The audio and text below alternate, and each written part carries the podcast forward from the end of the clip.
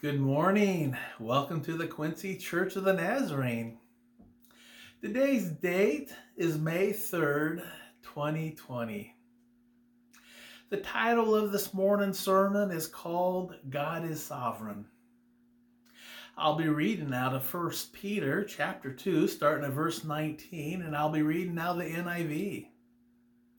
Again, that's 1 Peter chapter 2, starting at verse 19. It goes as follows. It is commendable if a man bears up under the pain of unjust suffering because he is conscious of God. But how is it to your credit if you receive a beating for doing wrong and enduring it? But if you suffer for doing good and endure it, this is commendable before God. To this you were called because Christ suffered for you, leaving you an example that you should follow in his steps. He committed no sin, and no deceit was found in his mouth. When they hurled their insults at him, he did not retaliate. When he suffered, he made no threats. Instead, he entrusted himself to him who judges justly. He himself bore our sins in his body on the tree so that we might die to sins and live for righteousness. By his wounds you have been healed. For you were like sheep going astray, but now you have returned to the shepherd and overseer of your souls. Will you bow your heads with me, please, dear Heavenly Father? Once again, the word has been read. And once again, Father, we depend on you to be the real teacher here through your Holy Spirit. But I will confess the sovereignty of God is much easier to preach than to actually live out. So, Father, my desire, my prayer this morning is that we would learn who you really are and who, uh, not only who you want to be in our lives, but Father, we would follow you as our sovereign God. May it be so this morning. In Jesus' name, amen. The NIV starts out with, It is commendable. I was thinking this is a pretty good place to start. But he says this, it is commendable if you are commendable if, with that uh, thought in mind, what is commendable in God's eyes? And what's up with the if? And what is it that really pleases our Father in heaven? If. I can relate a little in this area because I can relate it to our marriage. Kathy and I have been married 35 short years from my perspective. Kathy might call them long years, and she might even be measuring these years in dog years. I'm afraid to ask. For me, however, these are 35 short years in these recent years, I have been trying to find out what really matters to her and making that my priority. In my mind, everything else doesn't matter. It hits on the category of a waste of time and energy. For example, having the garbage can emptied matters to her. I know this because if it is full and I do not take it out, she will do it herself. Knowing that, I make sure it's never running over. That's one illustration. But let me get to the bottom line. If it matters to Kathy, it matters to me. Allow me to move this to spiritual things. Shouldn't we have the same attitude towards the things of God? If it pleases God, shouldn't we want to do that? What is commendable to God? Well, I took the liberty to uh, share with you some other versions. The New Living Translation God is pleased with you. King James. For this is thankworthy. The message. What really counts is American Standard Version. For this is acceptable. New American Standard Version Bible says, For this finds favor.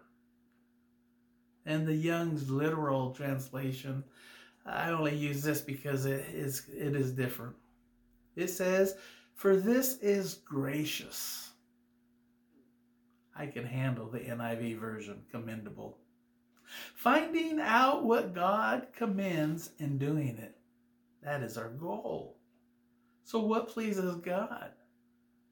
Now we have entered the other part of this phrase. We entered the if part. You are commended if. Some of the translations use when. You are commended when. Peter says one thing that pleases God is bearing up under the pain of unjust suffering because uh, we might be conscious of God. This is a tough pill to swallow in this day and age where we are supposedly have many rights, but Peter sets Christ as our example and model. But still, in our Western world, our Western mindset, it's hard it's hard to swallow. That brings out a truth that I believe Peter is trying to make. It's more assumed than actually stated, and that is to allow God, the creator of the world, to be sovereign. A sovereign God is easier to preach than to act out, I'm afraid. What does it mean to be a sovereign God like we preach, teach, and supposed to believe. A sovereign God looks at uh, a sovereign God looks like a supreme authority over all creation. Supreme. Do you believe in a supreme God who is sovereign? I can almost hear you audibly affirm that you believe just that. Now, let me go a little bit further and ask does your actions affirm this sovereignty of God in your life? To be sovereign would mean there'd be no limits to his rule. He is over the world and everything that happens in this world. He is never helpless. He is never frustrated. And he is never at a loss. To live that belief out in a real world, one would have to acknowledge that God has your current situation under control. If you are experiencing a difficult time, a death of a loved one, or being treated unjustly, uh, a couple weeks back, uh, back I uh, talked about how God wants to be sovereign and care for your needs. But today's text speaks of trusting in a sovereign God taking care of our situation when we are treated unfairly or unjustly, even if we must wait on Him. That is when it gets so hard to do. What is glaring to me this time in history is the apparent bias of political agendas in the network news industry years of honorable service destroyed because of hidden political agendas. Christ followers. If if that is you being misjudged or falsely accused, how do you respond in light of God's word today? On one hand, if you are being punished because you deserve it, then I believe Peter is saying, good enough for you. That's just punishment. However, if you are if you have done nothing wrong and yet are falsely accused, is God sovereign in your case? Do your actions reflect that belief? Peter has seen it firsthand with the treatment of Jesus. And he still says he is our example. He saw firsthand Christ suffering on the cross.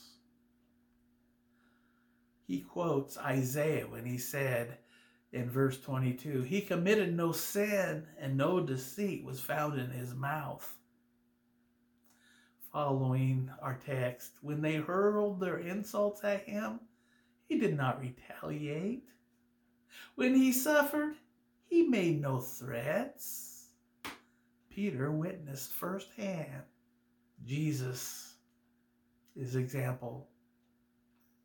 But he goes instead to say, say he entrusted himself to him who judges justly, to God, his heavenly Father. He entrusted himself to him who judges justly. Jesus knew God had everything under control. He himself bore our sins in his body on the tree so that we might die to sins and live for righteousness. By his wounds you have been healed. Why would he do that? It was because Jesus believed that his heavenly Father was sovereign. He trusted that God had all things under control and he didn't have to concern himself with any of the treatment, any of these treatments he endured. God knows, God sees. His God is sovereign. Peter uses Jesus as the example, but the first thing that came to my mind was did Peter have trouble penning these words that we read this morning? There was a time when Peter picked up the sword, if you remember, and took matters into his own hands. There was a time when he would lie to a servant girl because he was afraid of what might happen to him. There was a time when he would huddle together with the others out of fear and worry about tomorrow. That all changed when Peter figured out that God really was sovereign he really did know what he was doing. Remember the time when he was supposed to be killed by Herod? Herod was trying to instill fear and trembling and had Peter arrested.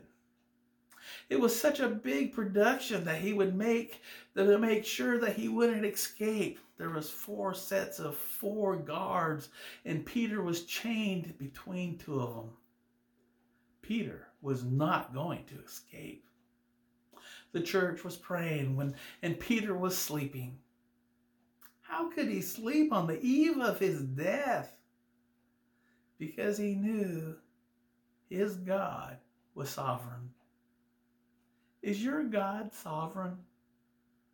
We are in a worldwide pandemic with the coronavirus.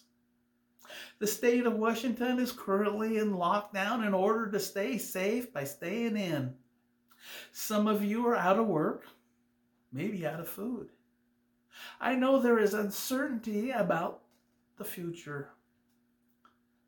But is God sovereign or not? Head, knowledge says yes.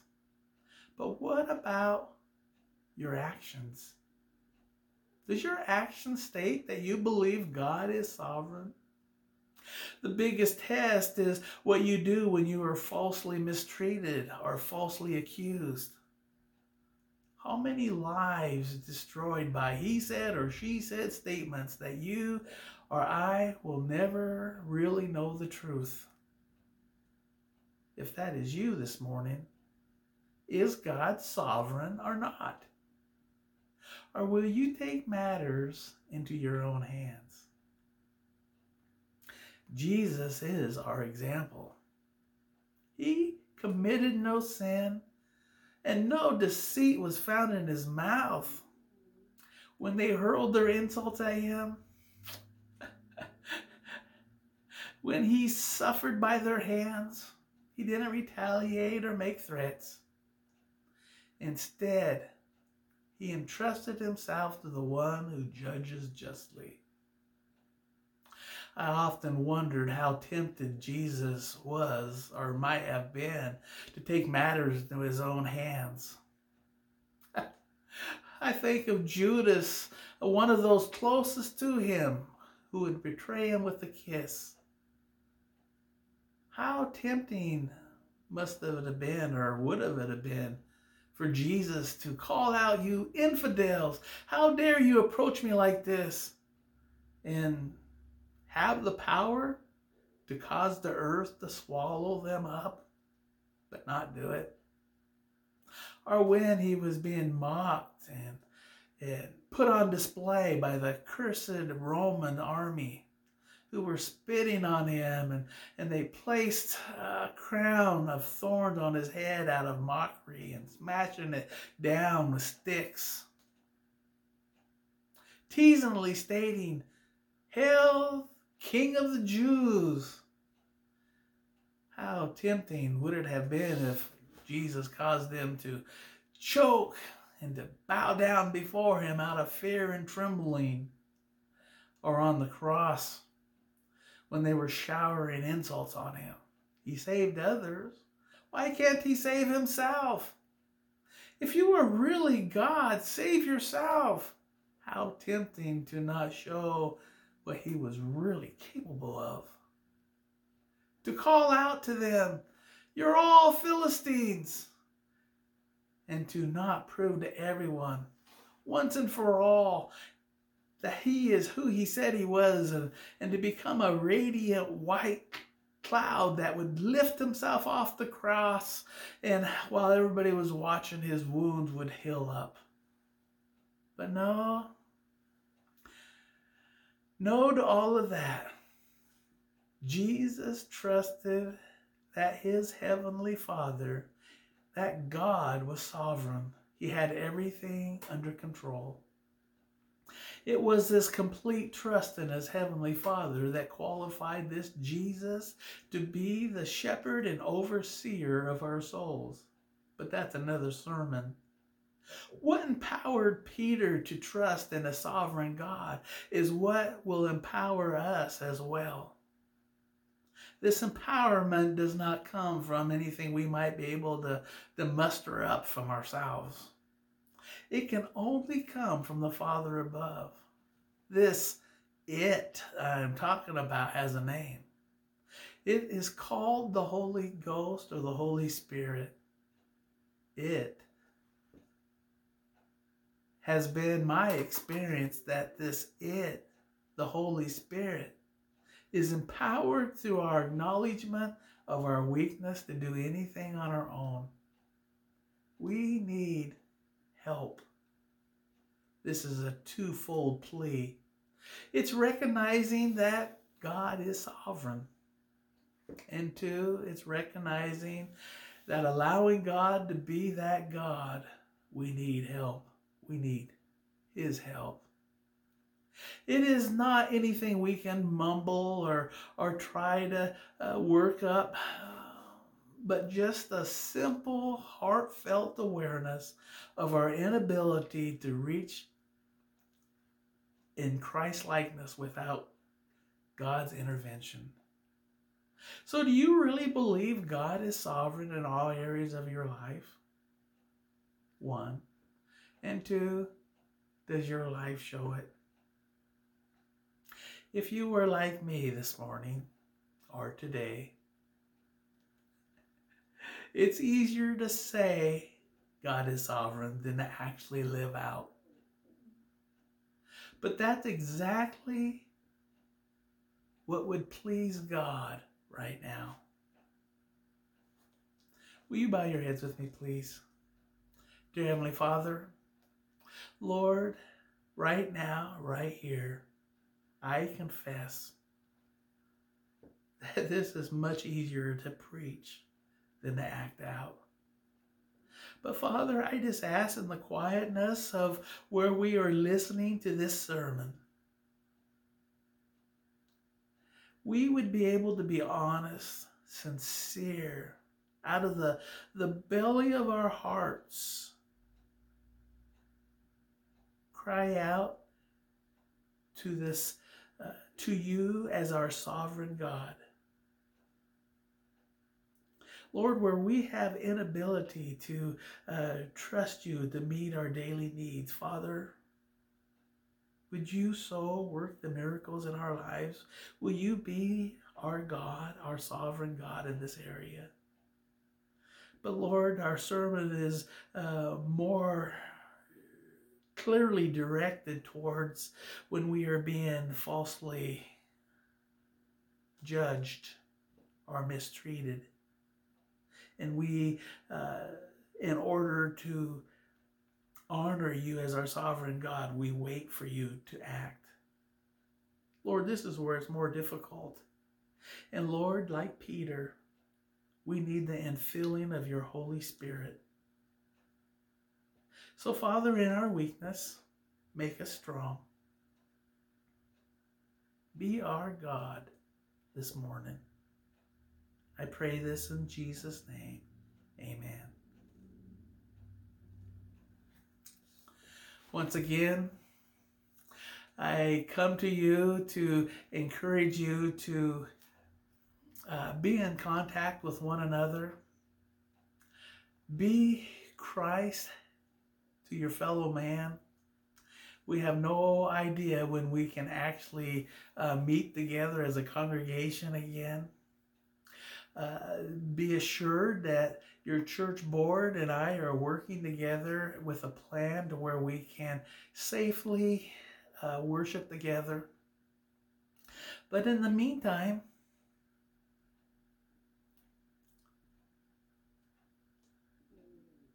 call each other, be writing notes of encouragement, FaceTime, text with one another, because this is our chance to shine for Christ. God bless you. And until we meet again, bye.